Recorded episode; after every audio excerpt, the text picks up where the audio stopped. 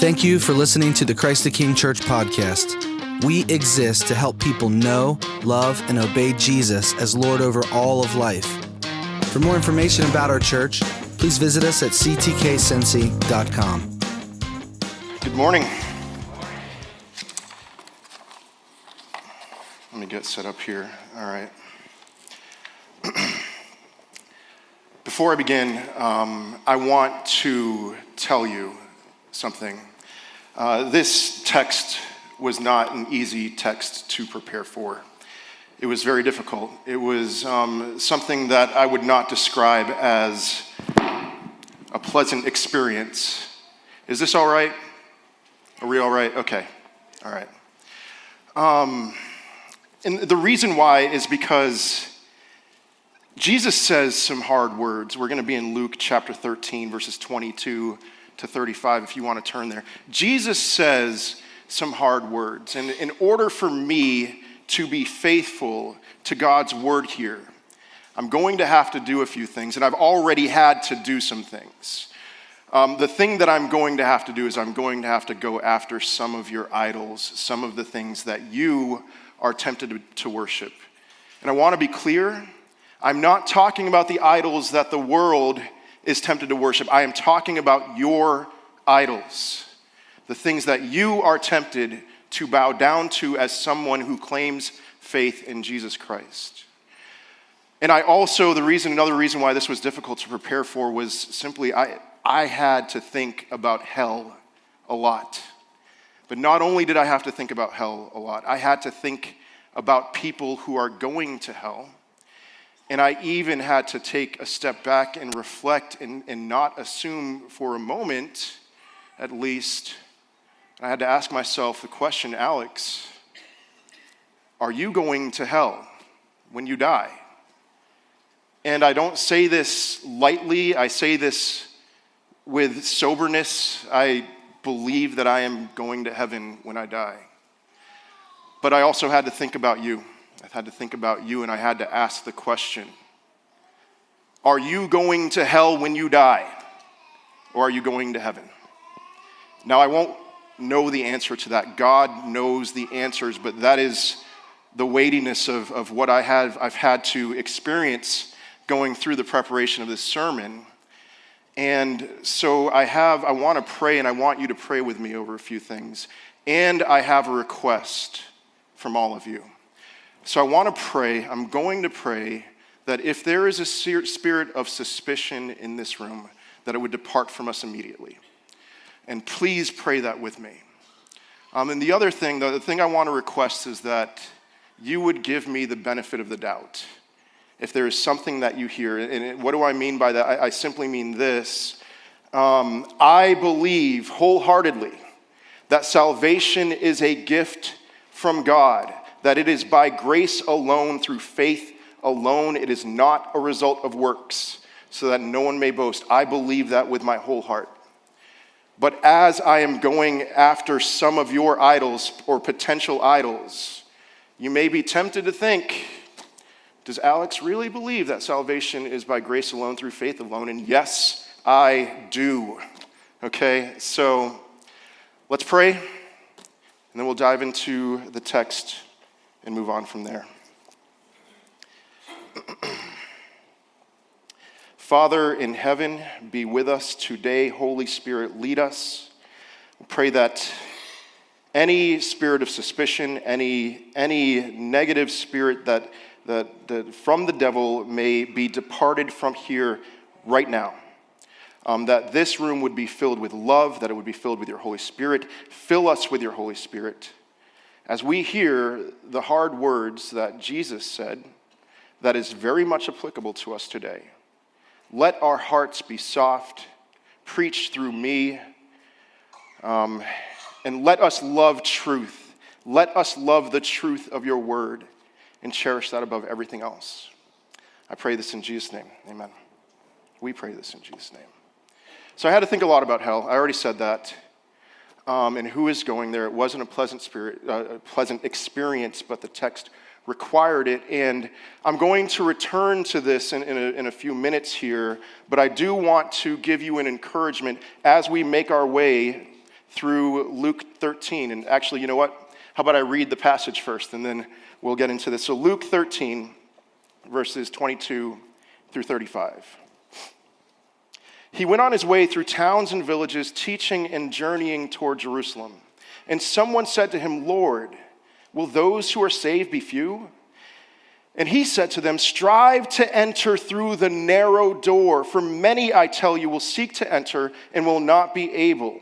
When once the master of the house has risen and shut the door, and you begin to stand outside and knock at the door, saying, Lord, open to us, then he will answer you, I do not know where you come from. Then you will begin to say, We ate and drank in your presence, and you taught in our streets. But he will say, I tell you, I do not know where you come from. Depart from me, all you workers of evil. In that place there will be weeping and gnashing of teeth when you see Abraham and Isaac and Jacob and all the prophets in the kingdom of God, but you yourselves cast out. And people will come from east and west and from north and south and recline at table in the kingdom of God.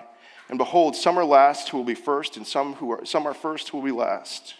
At that very hour, some Pharisees came and said to him, Get away from here, for Herod wants to kill you. And he said, Go and tell that fox, Behold, I cast out demons and perform cures today and tomorrow, and the third day I finish my course. Nevertheless, I must go on my way today and tomorrow and the day following, for it cannot be that a prophet should perish away from Jerusalem. O Jerusalem, Jerusalem, the city that kills the prophets and stones those who are sent to it. How often would I have gathered your children together, as a hen gathers her brood under her wings, and you were not willing? Behold, your house is forsaken. And I tell you, you will not see me until you say, Blessed is he who comes in the name of the Lord. This is God's word, and it is eternally true. So, again, uh, the encouragement I have for you as we go through this passage here, it starts with the first few verses. Verse 23 And someone said to him, Lord, will those who are saved be few? And we don't know who this person is. I would assume that it's a Jewish man, and that this is a Jewish person who believed that the gate, that the door was wide. Because why wouldn't he? Because we're God's people. You know, we are the ones who will receive the inheritance. The gate, at least for us, the nation of Israel, we, for us, the gate, the door is wide. And I have a, a, a Jewish teaching that I'll put up on the screen here. Um, and this is something that they would have all known, that they would have all heard and believed. This is, no, this is not from the Bible, uh, but this is something that they were taught. And it says, all of the Jewish people, even sinners, and those who are liable, liable to be executed with a court imposed death penalty, have a share in the world to come. All Jewish people including those who are liable to the death penalty. They have a share in the world to come. Now, if it goes further to list some exceptions, I'm not, I'm just for the sake of time not going to get into those exceptions. But it says, you know, the gate, the door is wide for them. At least that's what they believe. Um, as it is stated, and your people also shall be all righteous. They shall inherit the land forever, the branch of my planting, the work of my hands, for my name to be glorified.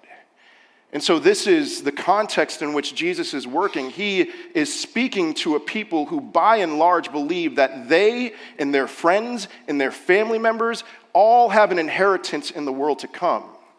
And yet, he's hearing Jesus teach, and he's growing more and more nervous, more and more concerned. This person asking, Lord, will those who are saved be few? And, um, and he's hearing things like what we see in Luke 9, uh, which is just a few chapters before this, which chronologically, just not too far, he probably heard these words or something like it. You know, if anyone would come after me, let him deny himself and take up his cross daily and follow me. For whoever would save his life will lose it, but whoever loses his life for my sake will save it. For what does it profit a man if he gains the whole world and loses or forfeits himself? So he's hearing these words and he's getting nervous, this person asking this question. So he has to ask. He has to ask Jesus, wait a second, Lord, will those who are saved be few? And does Jesus actually answer the question? I mean, he kind of does, right? I mean, he says, no, it's not wide. This is a narrow door. He says, strive to enter through the narrow door.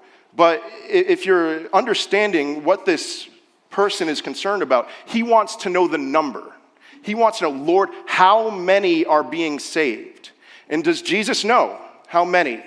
Does he know the names, every name that is written in the book of life? Yes, he does. He knows the number, but he doesn't give this person the answer that he's looking for. He doesn't say the number.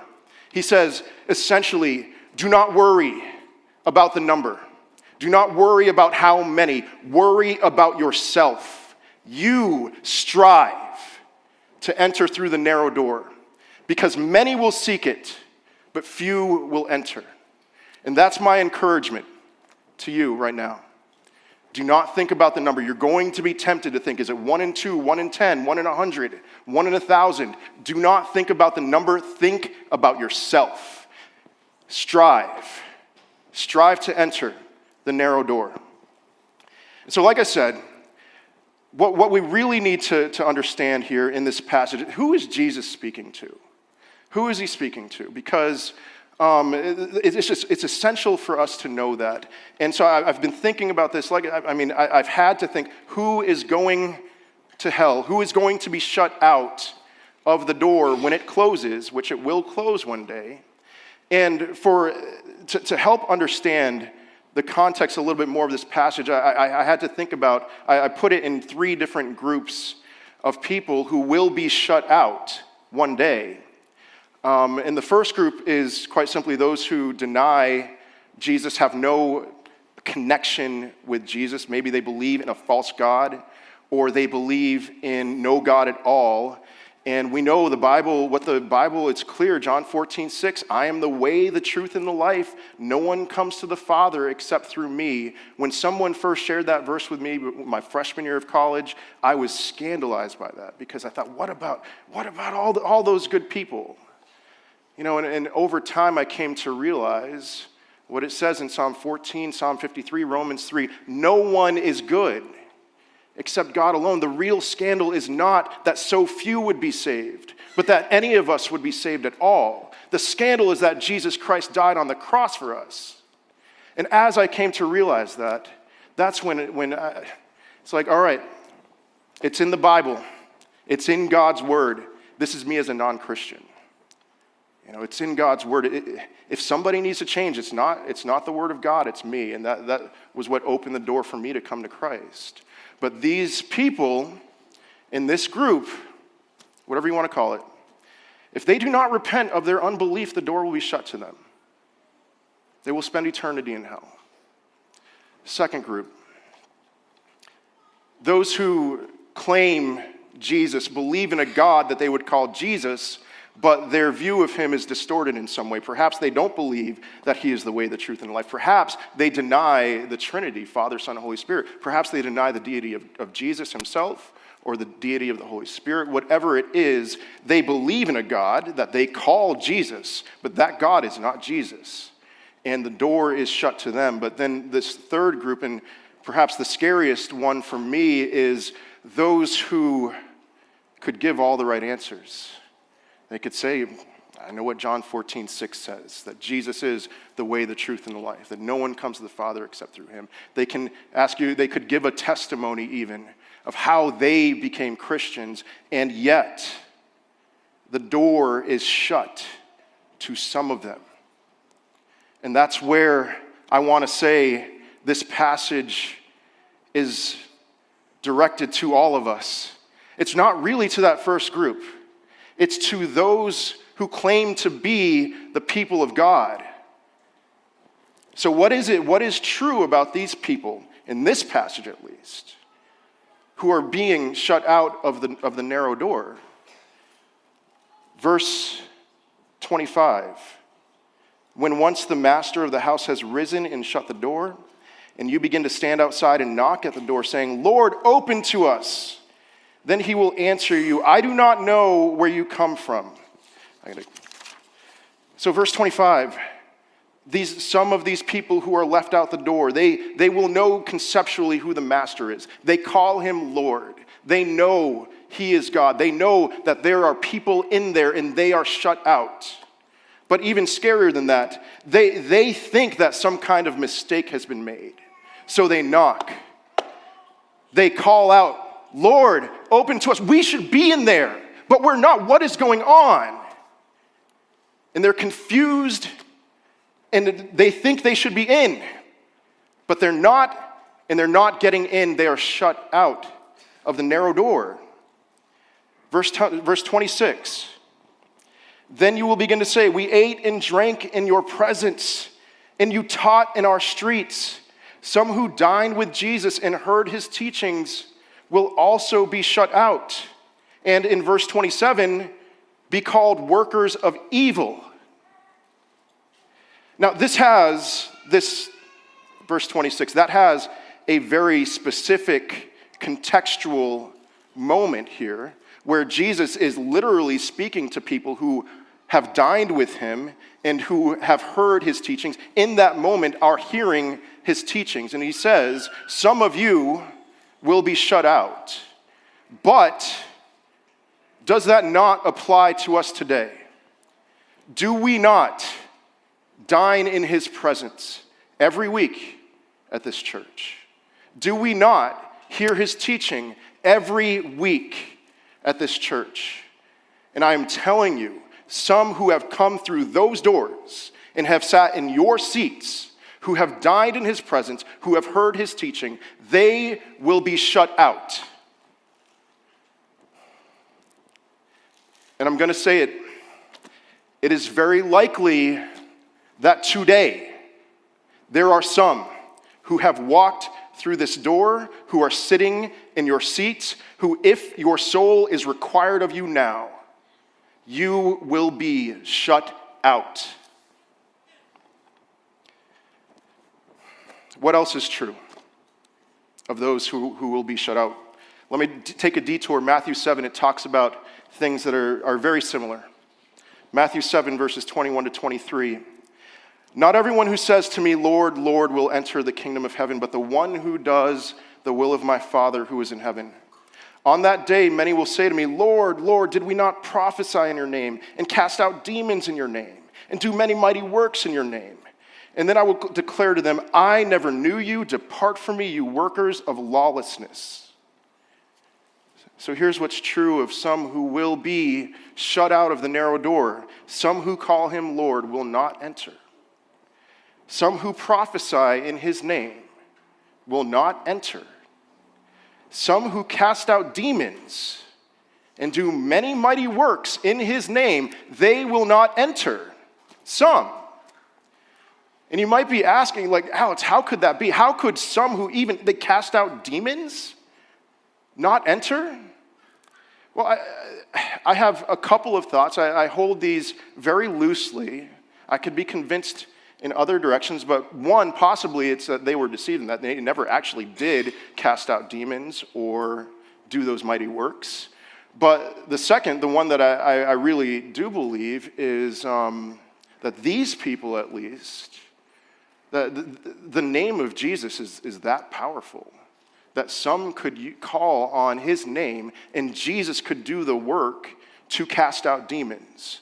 But whatever the case may be, he never knew them. I got into a debate, a friendly debate with a friend of mine. This friend believes that once you are truly saved, you can lose your salvation. I do not believe that. I believe that once you are truly saved, you will not, you will persevere to the end. And this friend, to confirm what he believes that you can lose your salvation, he brought up Matthew 7. Many who call to me, Lord, Lord, will not enter the kingdom of heaven. And I, my response was, well, yeah, there are many who say, who call Jesus Lord. But then he brought up his kind of trump card, you know, that's what he thought at least, that people who cast out demons, and so he thinks, all right, these people were once believers, but then they weren't, and the door got shut to them. But listen to what Jesus says to them. He says, I never knew you. It doesn't say, I knew you once and now I don't know you. I never knew you. And here's the terrifying thing. Some of you might need to hear this. Um, verse 28. In that place there will be weeping and gnashing of teeth when you see Abraham and Isaac and Jacob and all the prophets in the kingdom of God, but you yourselves cast out. Um, if your soul was required of you tomorrow, some of you, maybe, and you are in your current state, the fact that you will have been this close to entering through the narrow gate will be unbearable to you as you are tormented for eternity. There will be other things that are unbearable, but the fact that you will have been this close, that alone will be unbearable. So strive. Strive to enter through the narrow gate. And my prayer for us today, right now, let us not suffer CTK, the same fate as Jerusalem. Let us not suffer their same fate. They thought the gate was narrow, the door was, was wide, excuse me, but it was much narrower than they thought. Let me read the rest of the, of the chapter, verses 31 to 35. At that very hour, some Pharisees came and said to him, Get away from here, for Herod wants to kill you. I'm not going to talk about Herod at all, just for, for the sake of time. And he said to them, Go and tell that fox, Behold, I cast out demons and perform cures today and tomorrow, and the third day I finish my course. Nevertheless, I must go on my way today and tomorrow and the day following. Jesus, in this verse at least, is being sarcastic, and that's okay. Read the end of Job. God was very sarcastic to Job. It's okay. Jesus, there, notice the hint of sarcasm here. Um, For it cannot be that a prophet should perish away from Jerusalem. It's like, that's where I got to go to die because that's where they kill the prophets. And that's the, that's the sarcasm of someone who is about to give this great lament over a people he loves O Jerusalem, Jerusalem, the city that kills the prophets and stones those who are sent to it, how often would I have gathered your children together as a hen gathers her brood under her wings, and you were not willing? Behold, your house is forsaken.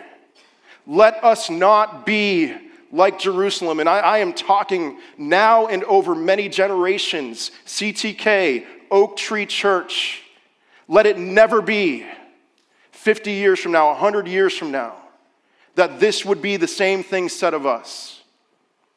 We see a similar lament from Paul in Romans 9. I am speaking the truth in Christ. I am not lying. My conscience bears me witness in the Holy Spirit that I have great sorrow and unceasing anguish in my heart.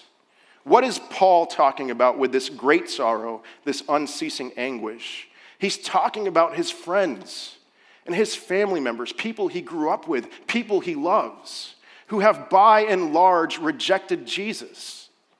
And he knows their fate. And so that gives him great sorrow, unceasing anguish. Similar lament here.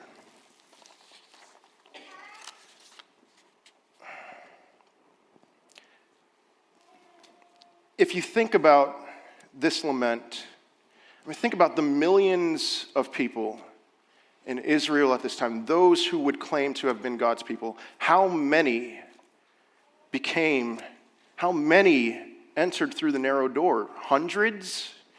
I mean, after the resurrection, Jesus appeared to 500 out of millions. The day of Pentecost, when the Holy Spirit came, 120. So out of millions, a remnant was, was saved, hundreds. But by and large, their house was forsaken. So, as I'm standing here and thinking about how we can be assured that we are not forsaken like Jerusalem, I, I want to go back to the first verses of this passage. That is the theme of the whole thing. But I want to ask also what, what are our blind spots? Where, where they were blind, do we have, we, our eyes, I trust, we, our eyes have been, they've been opened um, but do we have anything that, that we just need to be made aware of? And, and I, I would say yes, there are things. And so I'm going to use some words interchangeably. I pretty much mean the same thing when I say the American church or modern evangelicalism or something that J.I. Packer, a faithful teacher for many years who recently departed to be with the Lord, um, he calls the new gospel. So, the American church, modern evangelicalism, the new gospel, what is this new gospel that J.I. Packer is talking about? Is that this new hip thing? No. No, it's not. It is in contrast to what he calls the old gospel. He calls the new gospel a set of half truths that masquerade themselves as the truth.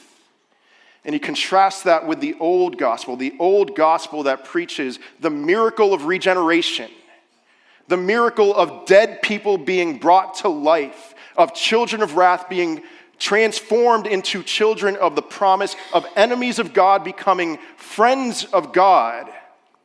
This new gospel takes the tried and true old gospel, packages it up, and turns it into some kind of consumeristic transaction, which is why I would call it, you know, the American church, because it's about 150 years old started in the late 1800s.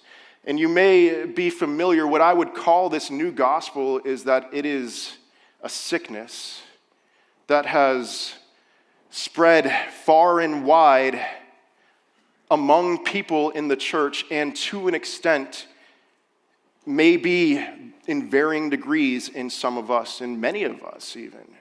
This new gospel, which emphasizes things like the altar call or the sinner's prayer. Now, I want to be clear about something. Is that a bad thing? Is it, is it a bad thing to share the gospel with somebody and then to call them to, to pray a prayer to ask Jesus to be their Lord and Savior? By no means. By no means. Call people to Christ. Continue to do that. Pray with them. But here's what we've done with that, and, and I, I, am speaking from a great deal of experience. I was birthed and raised deep within this new gospel to where I would share gospel tracts with people. You know, I, I went on missions trips and shared the gospel. I shared the gospel with people in my fraternity, and that's not, that's a good thing. Um, but we'd get through the track we'd get to the prayer. Some would pray the prayer, and then I would lie to them. And I wouldn't be surprised if some of you have told the same lie. And so, what, what is this lie? It is you pray, they, they pray this prayer, ask Jesus into their hearts, and I would tell them, I would declare, now you can be 100% sure that you are going to heaven. I lied. If you have said those same words, you lied. Am I being too harsh? Let me say it in the softest way that I can say that my conscience will allow. You did them a terrible disservice. Why? Because there is a word in this passage that serves as a slap in the face to this new gospel that has been created. Do you know the word? I've said it several times already. That word is strive. Strive to enter through the narrow gate. What was I doing? When I was telling people, and I'm talking about people in that moment who prayed a prayer to ask Jesus into their hearts, what was I doing when I said you can be 100% sure that you're going to heaven? I was essentially saying to them, you don't have to worry about striving. But Jesus says, strive. And if I pray that you have many opportunities, I have many opportunities to bring people to that same point. If and when that time comes again, I'm not going to tell them, now you can be 100% sure. I'm going to encourage them, to implore them to strive. And you must do the same. And that's what I'm saying to all of you as well. You strive. Strive to enter the narrow door. So, how do you strive? How do you strive? You know, I, have been wondering about this. Maybe I shouldn't answer. Maybe a part of striving is figuring out how to strive. But I'm going to give you three words. This may sound cliche. I'm sorry. Know, love, and obey. I mean, that, that's really, that's really it. Um, and I might add a fourth word, and that word is examine. Examine yourselves to see if you are truly in the faith. Philippians 2:12, work out your salvation with fear and trembling, for it is God who works in you. So know, love, obey. And I especially want to emphasize today the, the know, know God. Let me read something. I, I didn't know which direction I was going to go before the service. I'm going to read something. It's not on the screen here, but it's from a book called Dynamics of Spiritual Life. It was written in 1979 by a man named Richard Lovelace. And he says this By the end of the 19th century, the whole church was drifting quietly toward Marcionism. Marcion was a heretic in, in, the second century who cut out all the Old Testament and even much of the New Testament because you know God was too harsh in the Old Testament and he's more pleasant in the New Testament. And to that I say God is the same yesterday, today, and forever. It's the same God. He is the same God. But the whole church has been drifting quietly toward Marcionism, avoiding the biblical portrait of a sovereign and holy God who is angry with the wicked every day and whose anger remains upon those who will not receive his son. Walling off this image into an unvisited corner of its consciousness, the church substituted a new God, this new gospel, who was the projection of grandmotherly kindness mixed with gentleness and I did not intend on, or, and winsomeness of a Jesus who hardly needed to die for our sins. So here's what we have done this new gospel, modern evangelicalism. God is our Father, but we have turned him into our grandmother. Now, don't get me wrong, grandmothers are wonderful, but God is our Father, not our grandmother. So strive to enter through the narrow gate. I do want to say one more thing to you. I want to say this the, the door is still open. Do not despair. I, I don't want to tempt you in that direction. Do not despair. Strive. Strive to enter through the narrow door. It is still open. Let's pray.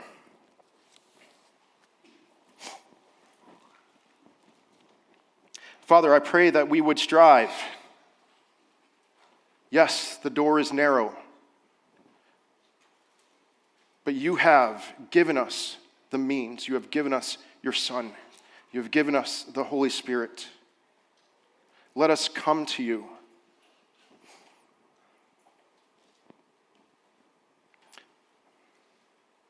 Psalm 121 I lift my eyes to the hills. From where does my help come? My help comes from the Lord, the maker of heaven and earth. He will not let your foot be moved. He who keeps you does not slumber. Behold, he who keeps Israel will neither slumber nor sleep. The Lord is your keeper. The Lord is your shade on your right hand. The sun will not strike you by day, nor the moon by night. He will keep you from evil. He will keep your life.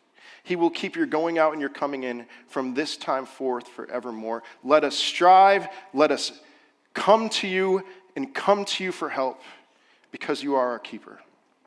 pray this in Jesus' name. Amen. We are Christ the King Church. For more information about our church, please visit us at ctkcincy.com.